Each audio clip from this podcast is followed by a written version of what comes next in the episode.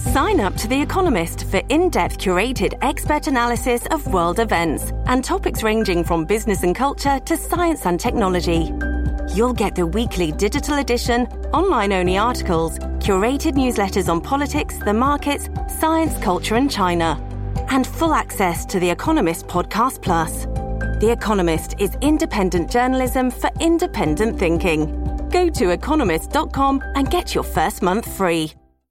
Hello, everybody. This is Marshall Poe. I'm the editor of the New Books Network. NBN listeners like to read books and buy them. So we thought we'd tell you that right now, our friends at Princeton University Press are having a remarkable site wide sale. You can get 50% off books, including ebooks and audiobooks, with the code 50, F I F T Y, at checkout until May 31. You can save some real money on Princeton University Press books. I encourage you to go there and check it out.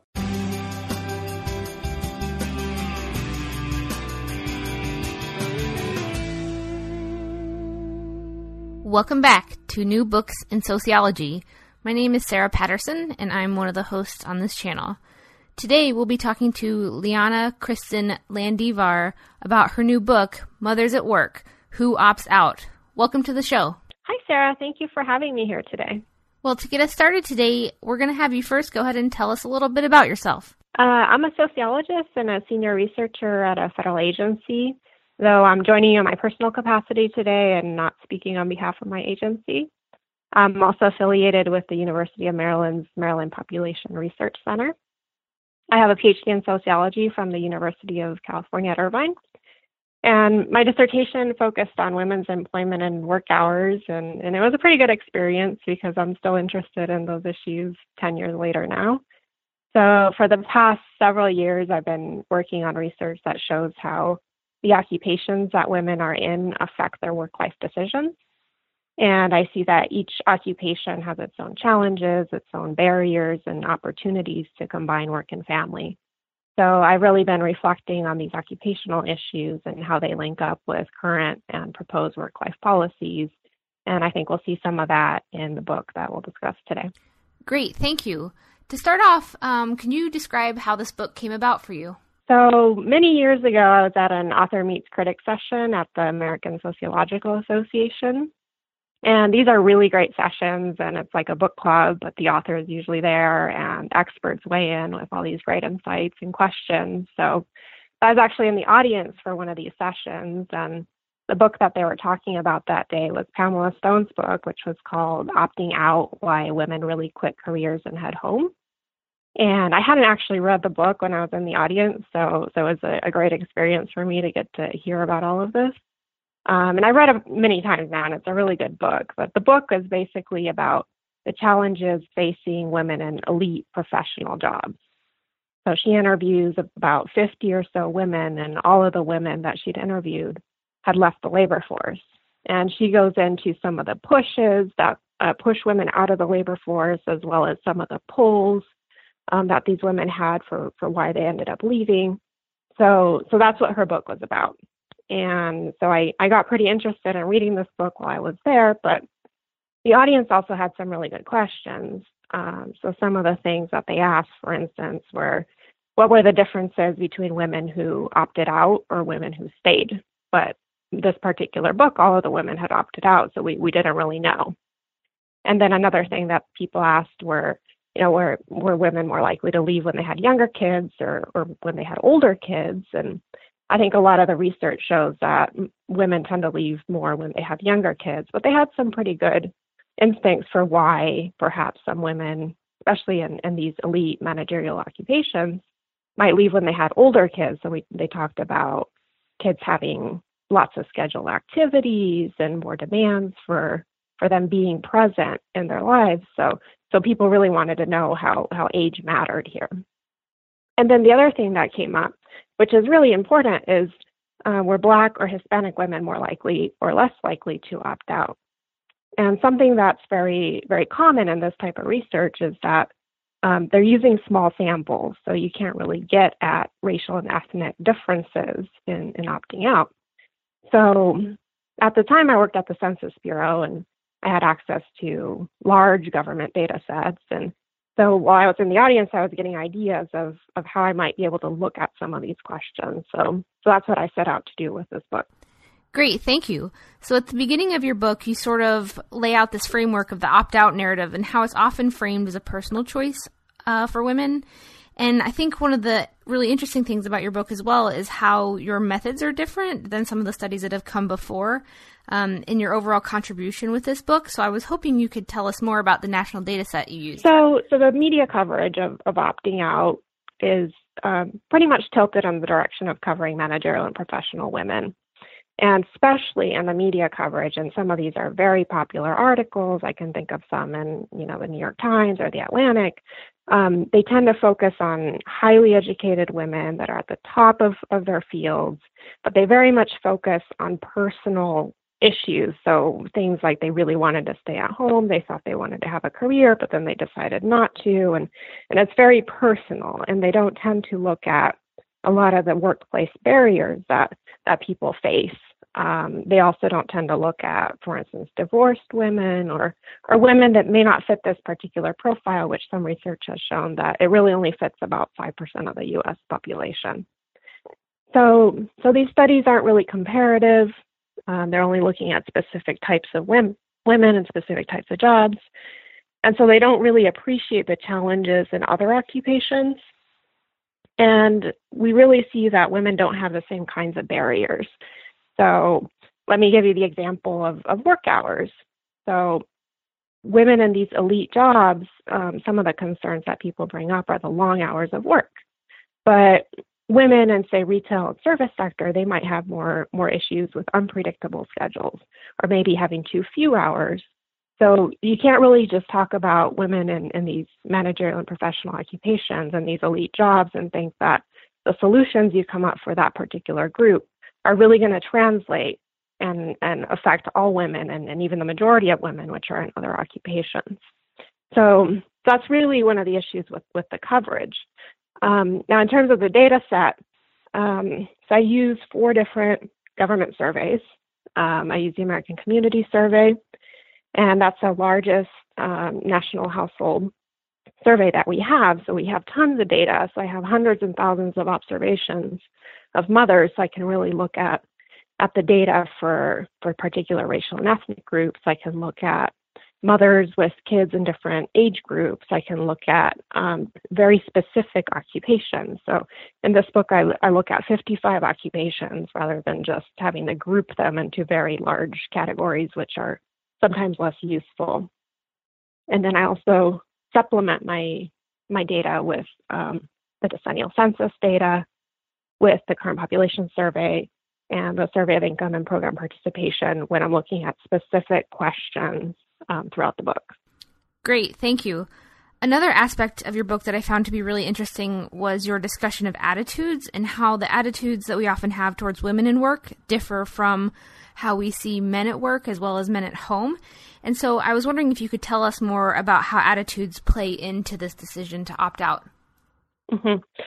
So we've seen over time that people have become more supportive of working mothers, um, and, and there are surveys that people use to look at um, support for for different measures of for, for working mothers. But we still see that about a third of people are not fully supportive of, of working women. So you'll see that in, in questions that ask whether working mothers have as warm of a relationship with their children or if their children suffer because they work and people are far more likely to to judge women for working and, and not so much for men. So there, there's far more support for men to work than than there is for women. And in terms of opting out, what I see in, in my study is that about a fifth of women do leave the workforce when they have children compared to only 4% of men. So, so that plays out in different ways for men and women, and, and it's still not even close to being equal. And we also see in research that men face stigma for, for being more involved at home. So if they take leave or if they're even provided with leave, which there's a big disparity in, in especially in voluntary company provided policies and providing leave to fathers, they're more likely to to be discriminated against and, and to face some sort of backlash at work if if they take leave because as a culture we still don't prioritize um, home caregiving for men. Uh, we prioritize work for men and work is still seen as optional for women in a way that it's not for, for men. So, and then the ideal worker script that we have privileges those without caregiving responsibilities. And, and we still tend to think of men as, you know, the primary providers for the family who do not have caregiving responsibilities. So that affects men and women in different ways. Great, thank you. Um, another aspect that I thought was really important in your book is this care that you give to the differences um, by race and education among mothers. And so I was hoping you could tell us more about that part of your book. So when we look at opting out, um, and and we look at it specifically by race. So so first you have the the overall opt out rate when you're not looking at it by occupation, and um, Black mothers have very strong labor force attachment. They're less likely to opt out, and they tend to work longer hours than non mothers. In fact, so they're not scaling back either. And Hispanic mothers um, to a lesser extent, but they're also less likely to opt out compared with white women, and they're also less likely to scale back. So even though they are more likely to be concentrated in, in jobs that don't have as many benefits and that impose a lot more barriers to combine work and family, if you look at, if you compare Black, Hispanic, and white women in the same occupation, that's where you see that Black and Hispanic mothers are more attached to the labor force and they're less likely to leave. So um, opting out is, is more common among white and Asian women who are married who have lower levels of educational attainment and who have another source of income um, that can support them not being in the labor force. Great, thank you. I think another really important um, aspect of this uh, book is this emphasis that you give to the importance of gauging work hours, and so not just looking at part time versus full time work, but also the importance of work hours. This was one of the most surprising findings in the book, and that's you know I, my dissertation was on work hours, um, and I was surprised by this finding. So, what I find is that um, we're not actually working longer hours, and we hear stories all the time about, you know, the ever increasing work hours and people working 70 hours a week. But what I find is that work hours started coming down since around the year 2000. So a lot of the studies that, that we commonly cite, which are great studies, they typically use data that end in the early 2000s. So I think we've extrapolated and, and created some trends based on what what what were increasing work hours up till the year 2000 and assume that it has continued, but it hasn't. So there's a pretty significant drop, and it predates the the Great Recession, so it's not because of the recession and it's across all groups. Um, I looked at managerial jobs, I looked at professional jobs and service jobs. I looked at all kinds of different occupations and I mapped them back to 1970. And it's declined, um, particularly in managerial and professional occupations. It's declined among men and women. And also, just to look at it a different way, instead of just looking at average work hours, because some might say, well, maybe the average is down because you have more people working part time, but that's not the reason. Um, that may be a partial explanation, but it's not the main one because overwork is also down. So if you look at the percentage of people working 50 hours a week or more, or 60 hours a week or more, that's actually down as well. So, so it's interesting because um, it doesn't match up with what we commonly hear. And I, I checked this across multiple surveys, and the results the same. Work hours are down. So workers might be feeling more time pressured uh, because we, we do work long hours in international perspective. Um, the hours in the US tend to be longer. And we also perhaps have a, a flourishing of technology that might tether us to work more. So people might feel like they're they're always online or they could get an email at any time. So maybe they feel like their their work hours are longer or they're constantly attached to their job. But what we see is that average work hours are down and parents are spending more time with their children, not less.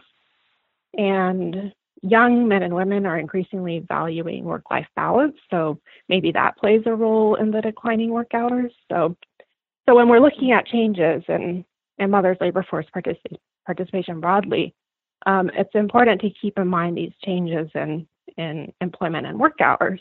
So there's a long way to go with, with workplace changes but it's normative for, for mothers to work.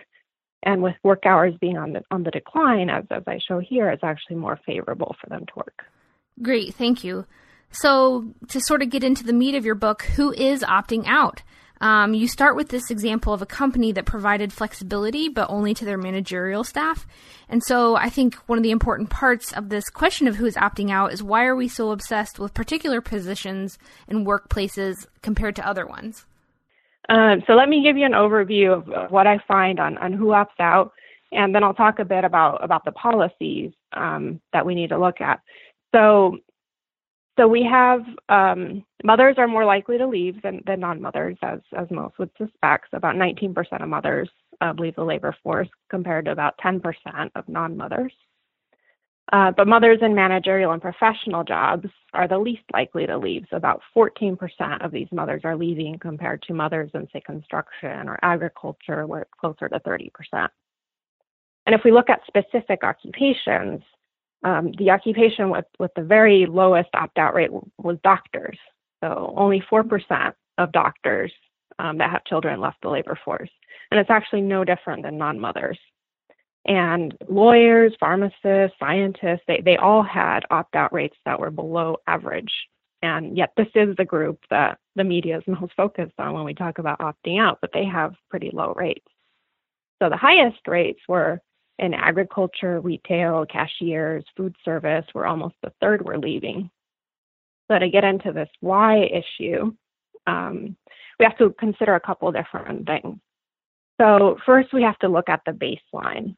So some occupations have high turnover, and parenthood might make that worse, but um, we can't just look at that gap where it's 19% of mothers are opting out and compare it to zero if you weren't a parent, because non mothers actually left the labor force about 10% of the time. So, really, only half of the reason is parenthood. So, there are other factors about the job that, that can affect um, labor force exit. So, the next thing to consider are the characteristics of the women that are important.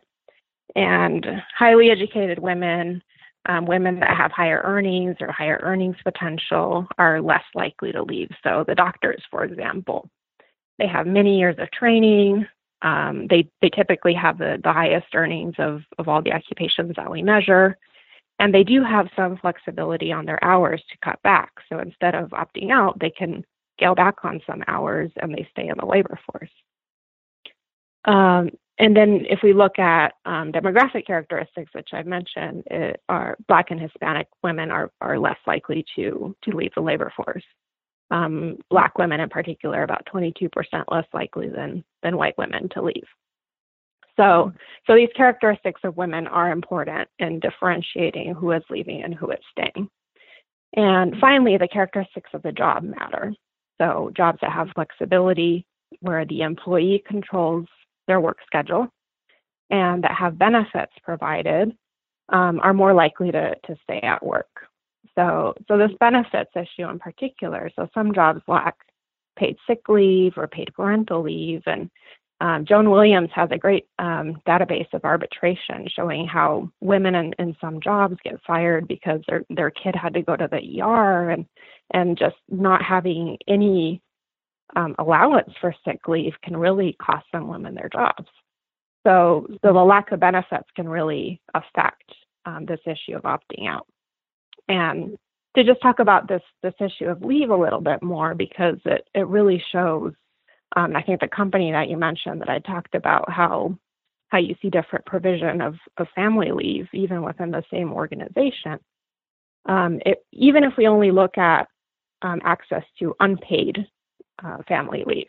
So, what a person might get through the Family Medical Leave Act, for instance.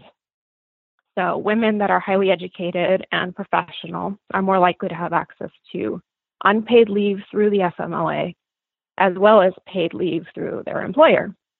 So, the FMLA, um, the way that it works is you get 12 weeks of unpaid job protection. So, you can take 12 weeks off uh, for a variety of reasons, and only about a fifth of, of people actually use the FMLA for, for reasons related to having a new child. But you, you basically have 12 weeks where you get to keep your job and, and health benefits if you were receiving them. But the FMLA has restrictions, and those restrictions are that you have to have been employed with your employer for 12 months um, you have to work an average of 24 hours a week in the past year, and you have to have about 50 employees in, in a particular um, job site radius for you to be eligible. So a lot of small businesses are not eligible. But in particular, the, the requirement that you have 12 months of, of job history and that you work 24 hours a week um, makes it very difficult for women in retail and service jobs to meet these tenure and work hour requirements. Um, but even if they did meet the requirements, the leave is unpaid. So quitting their job might be the only available option they have to recover from childbirth. Or they might return very quickly, and, and you see stories of women returning to work while they haven't recovered just days later. And you also have stories of people going on public assistance or borrowing money or, or putting off paying bills because they just can't afford it. So that's the unpaid side. So there's already a disparity in how different occupations, women in different occupations, are covered by a, a national federal unpaid policy. When you look at paid voluntary programs, you see even more disparity. So, voluntary programs typically cover their professional salaried workforce, but they leave out other workers. So, even in, the same company, you can have stark disparities between somebody working in the office versus somebody working out in the field, for instance, or in the warehouse. And these volunteer programs are also more likely to exclude fathers. So, so voluntary programs tend to make inequality across the workforce worse, not better. Great, thank you. So, uh, an important flip question of who is opting out is who is staying. Um, and so, here in this part of your book, you kind of move into this discussion of um, reduced work hours um, and how we're sort of missing this important aspect of scaling back. So, I was wondering if you could talk more about that part of your book. Yeah, this was a very important um, thing to look at. So some mothers do work fewer hours on average, but the magnitude is very small.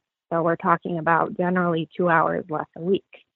Um, so so that means that it's it's very important to distinguish between working part time versus working reduced hours.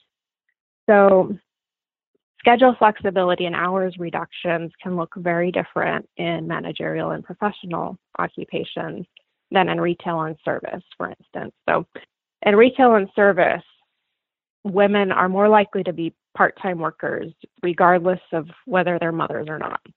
So, they they don't have full time hours, and those are probably limited as a condition of their employment. So, a lot of times in these sectors, work hours are limited so that they don't become eligible for particular benefits.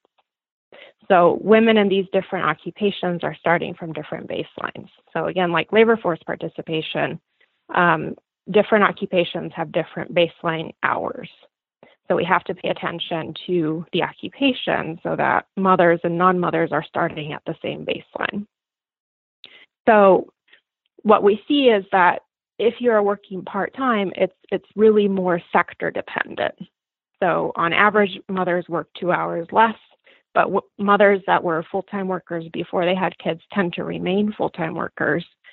And mothers that were part time workers before their kids tend to remain part time workers. So, in studies that just look at a, a full time part time divide, are really going to miss this mechanism of, of scaling back by a couple of hours a week, but not crossing that full time part time threshold. So, for instance, um, doctors again, they scaled back the largest number of hours. So they scaled back about seven hours a week after they have kids. But they're still working an average of 47 hours a week. So it's full time, and you would just completely miss that, that they scale back on hours because they're still full time workers. Whereas cashiers, on the other hand, um, they don't scale back at all. But if you look at mothers or non mothers, they're, they're both part time workers. They're both working less than 30 hours a week. So that's something that, that we just miss. We, we miss that distinction and, and we're missing that way that mothers are scaling back. So, so again, mothers and managerial and professional occupations have more job flexibility, particularly with their work schedule. So the scaling back is larger.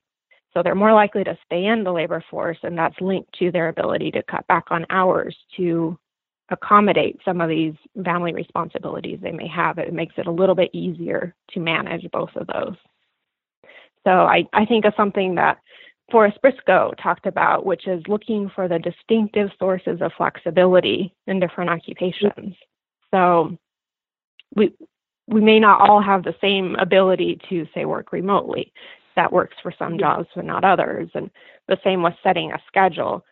Some occupations might um, more easily be able to offer that to workers where you can set particular hours of work or be able to vary hours of work in any given day.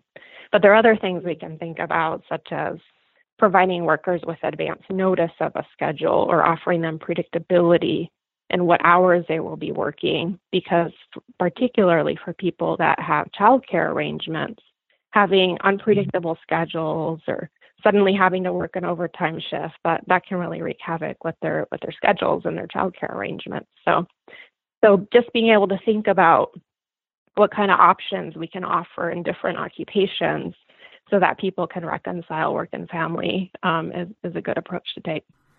Great, thank you. So, another interesting uh, big question that you ask in your book is whether age matters. And here I think um, scholars often focus on the age of the kid, but you're also questioning the age of the mother. So, I was wondering if you could talk more about how, you know, sort of like young mothers with young children have different patterns than older mothers with older children, for example. Yeah, so, so I was really interested in, in whether um, this question that an audience member had brought up, you know, does it really matter that older kids have more scheduled activities and um, perhaps more um, time demands to be present for certain activities and carpools and all that? So um, I looked at this and what I found was that mothers of young kids are more likely to leave the labor force, just period. So if you had younger kids, you, you had higher labor force exit rates, no matter um, your particular age, whether you were an older mother or a younger mother. But the age of mothers mattered um, for scaling back. So, in particular, older mothers um, were more likely to scale back, and again, particularly in managerial and professional occupations. So, but this was tied more to their work environment, and it was not related to the age of their children. So, these weren't age specific needs. So it wasn't that the older kids had, you know, these particular demands or younger kids had these other needs. It was more related to the likelihood that they had more flexibility on their job, they had more work tenure, more resources, um, and so they could accommodate that regardless of the age of their child. Great, thank you. Um, so, another really interesting part of your book um, in chapter six is this idea that uh, when we're thinking about particular research questions, which reference group are we talking about and how that sort of plays into what you find? So, older mothers um, tended to work more. They worked, they were more likely to be in the labor force. They worked longer hours.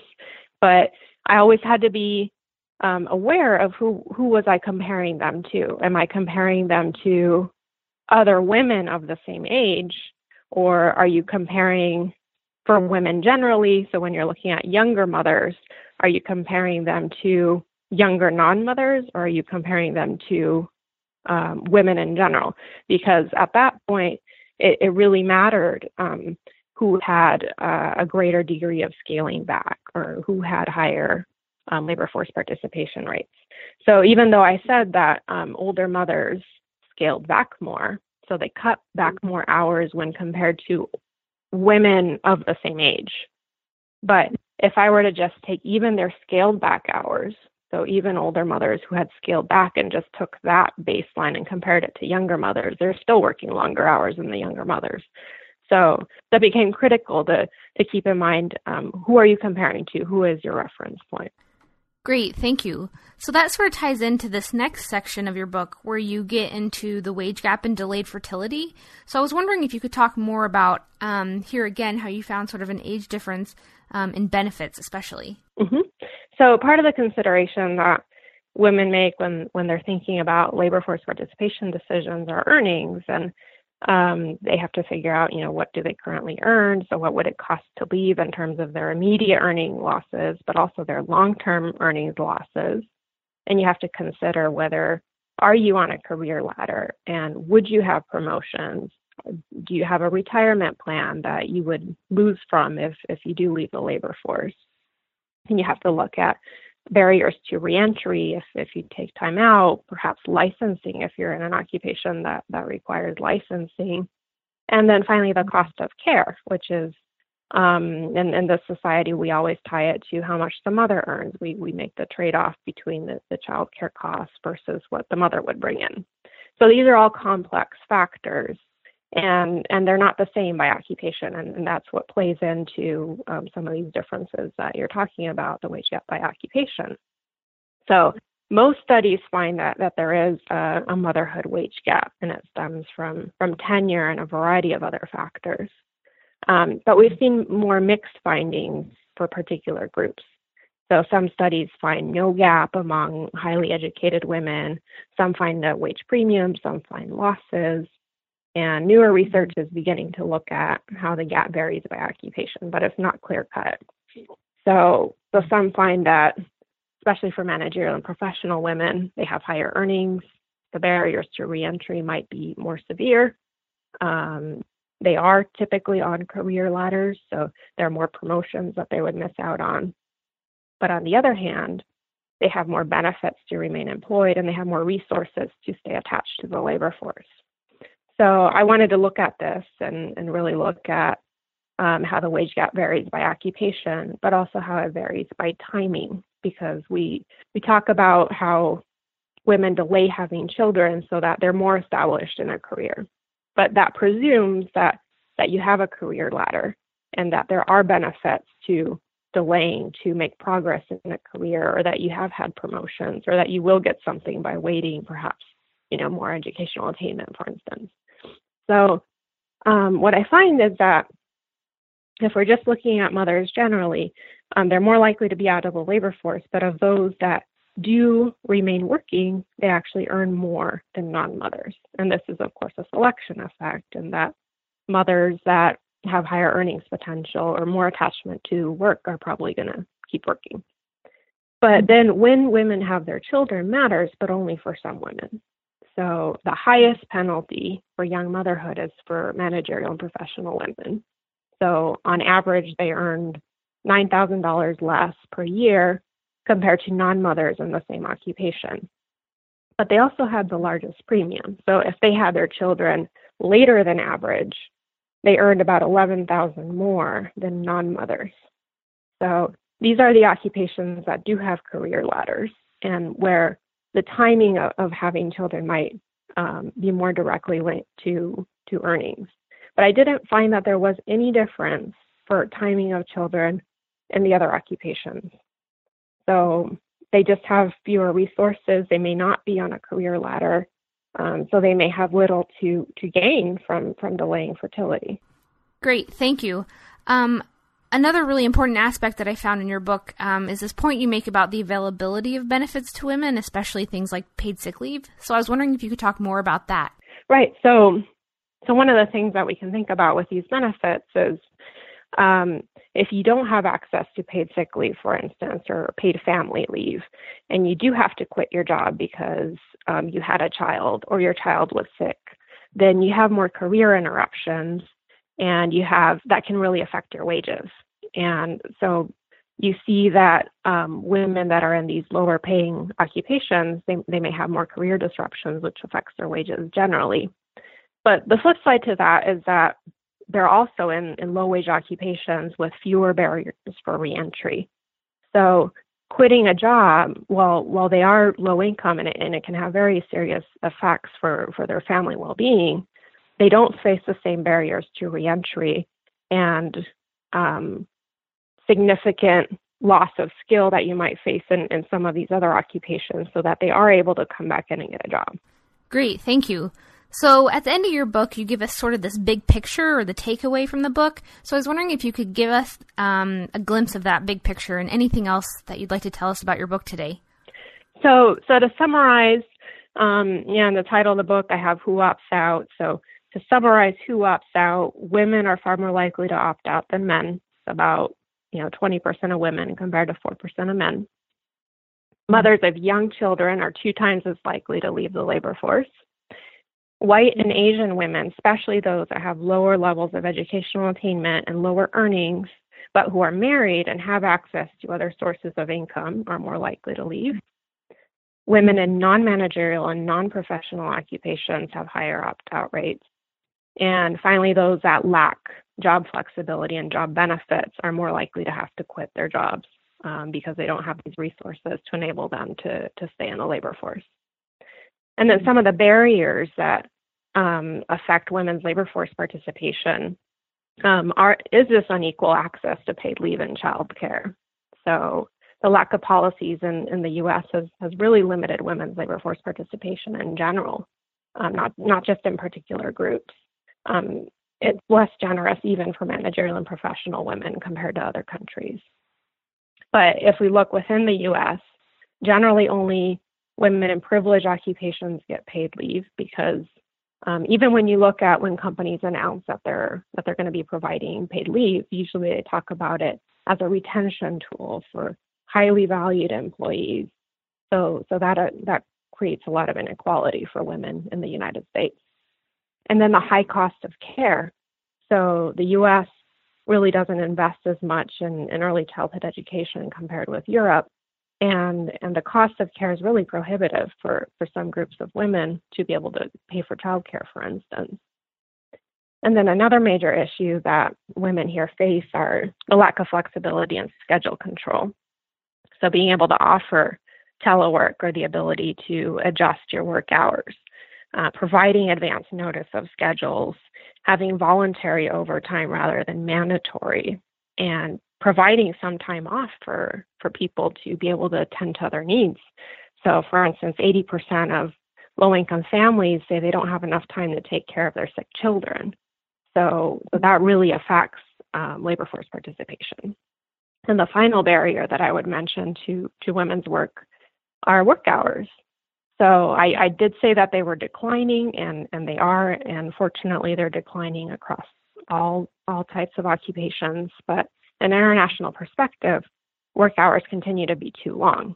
And long work hours are particularly disadvantageous for women because it rewards those with, with fewer outside commitments where we don't assume that people have other caregiving responsibilities. So scheduling meetings at 4:30 p.m. for instance when people have to go pick up their kid at daycare is, is typically a challenge for for working parents. So it's just something that that does affect um, labor force participation. And work hours in general, um, uh, just for, for a broad view, it, it leads to more burnout. You can spread illness in the workforce. There are higher rates of accidents and, and even decreased productivity after you're working um, about 40 hours a week. So, so work hours that are too long are in general not beneficial, not only for, for working families, but for, for people in general. Great. Thank you so much again for talking with us today about your book. Um, I'm kind of curious, what are you working on now and in the future? So um, I'm really interested in, in childcare costs right now. Um, it takes up a mm-hmm. disproportionate share of, of low income workers' um, earnings. And, and the, the cost of childcare exceed college tuition in 39 states. So, so I'm really interested in, in how um, childcare costs are affecting women's employment. And fortunately, there there's data in, in every state um, that's been collected for another federal agency that would provide me with childcare prices in, in all U.S. counties. So I'm trying to compile a, a data set, um, not only for my use, but for public use, um, where I could release market prices for childcare in all local areas, which I plan to combine with um, other federal statistics to look at women's labor force participation and, and see who who it's affecting, what kind of tipping points you see for women's labor force participation, and perhaps what kind of levels and types of subsidies would be helpful to enable women to continue to work. That sounds really cool. Um, thank you again for talking with us today about your book. Thank you, Sarah. It was great talking with you.